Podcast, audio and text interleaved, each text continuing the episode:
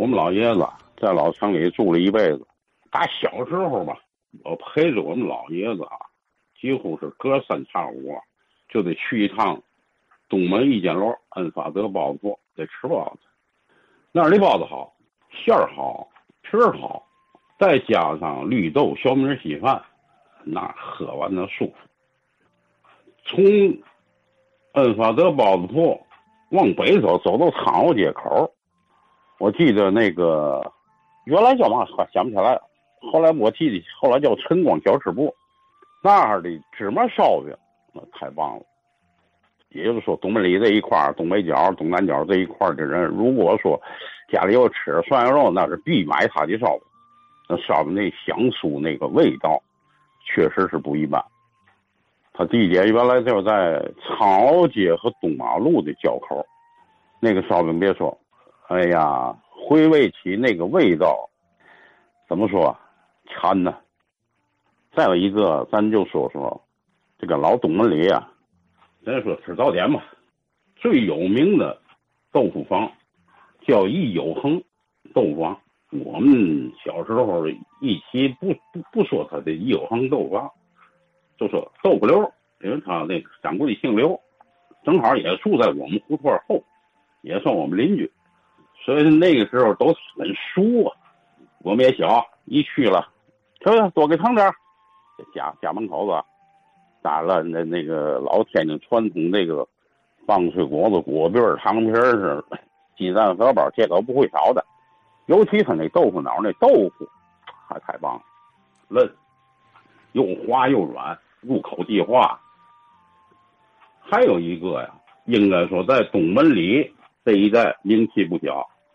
他在石桥胡同的对过，景道西安道的西边，东门里路北。也就是说啊，东门里那个同和宫杂货铺旁边有那么一个马记嘎巴菜，他咱不单单卖嘎巴菜，他还卖面汤。这马记嘎巴菜啊，我印象是最深，因为去我们老家老爷子讲啊，这马记嘎巴菜的马大师傅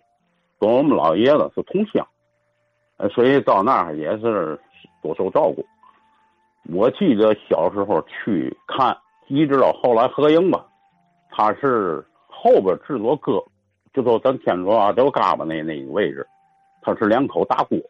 这大锅也邪门了，他斜着那个灶台啊，那锅是斜着搁那个灶台上的。他制作嘎巴时候就用一个大碗，揣完那个姜往上一甩，顺那锅边哗溜下来一摊，一个大锅。锅巴就出来了，人家那个东西啊，还真不一样，就跟现在这个拿鏊子摊的这个煎饼，这所谓这个锅巴，那个意思，确实有区别。人家的原料啊，我反看着讲究，绿豆要泡了，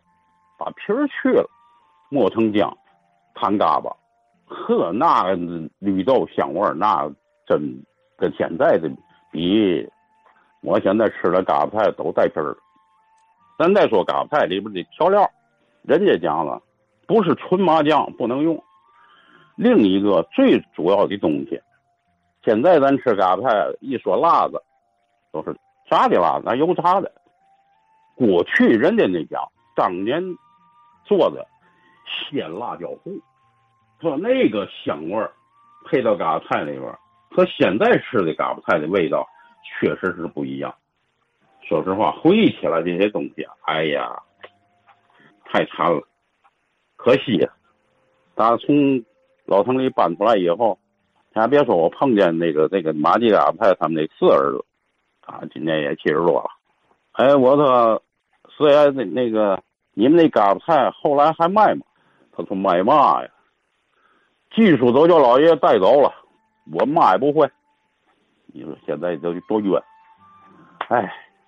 别说了，我越说越馋，越说越馋，狗馋虫是吧？东门里一带的老味道，一来呢的确好吃，令人回味；二来呢那段时光啊，也更令您流连难返啊。这个人呢，就是在满足了口腹之欲之后，对这食材的烹调就会有更高级的追求了。美食多也是这个地区经济状况的一个体现吧。昔日天津人的身边呢不乏美食家呀，大官显贵呢都是吃过见过的，对吧？他们要是认可爱吃，那一定这个东西不俗。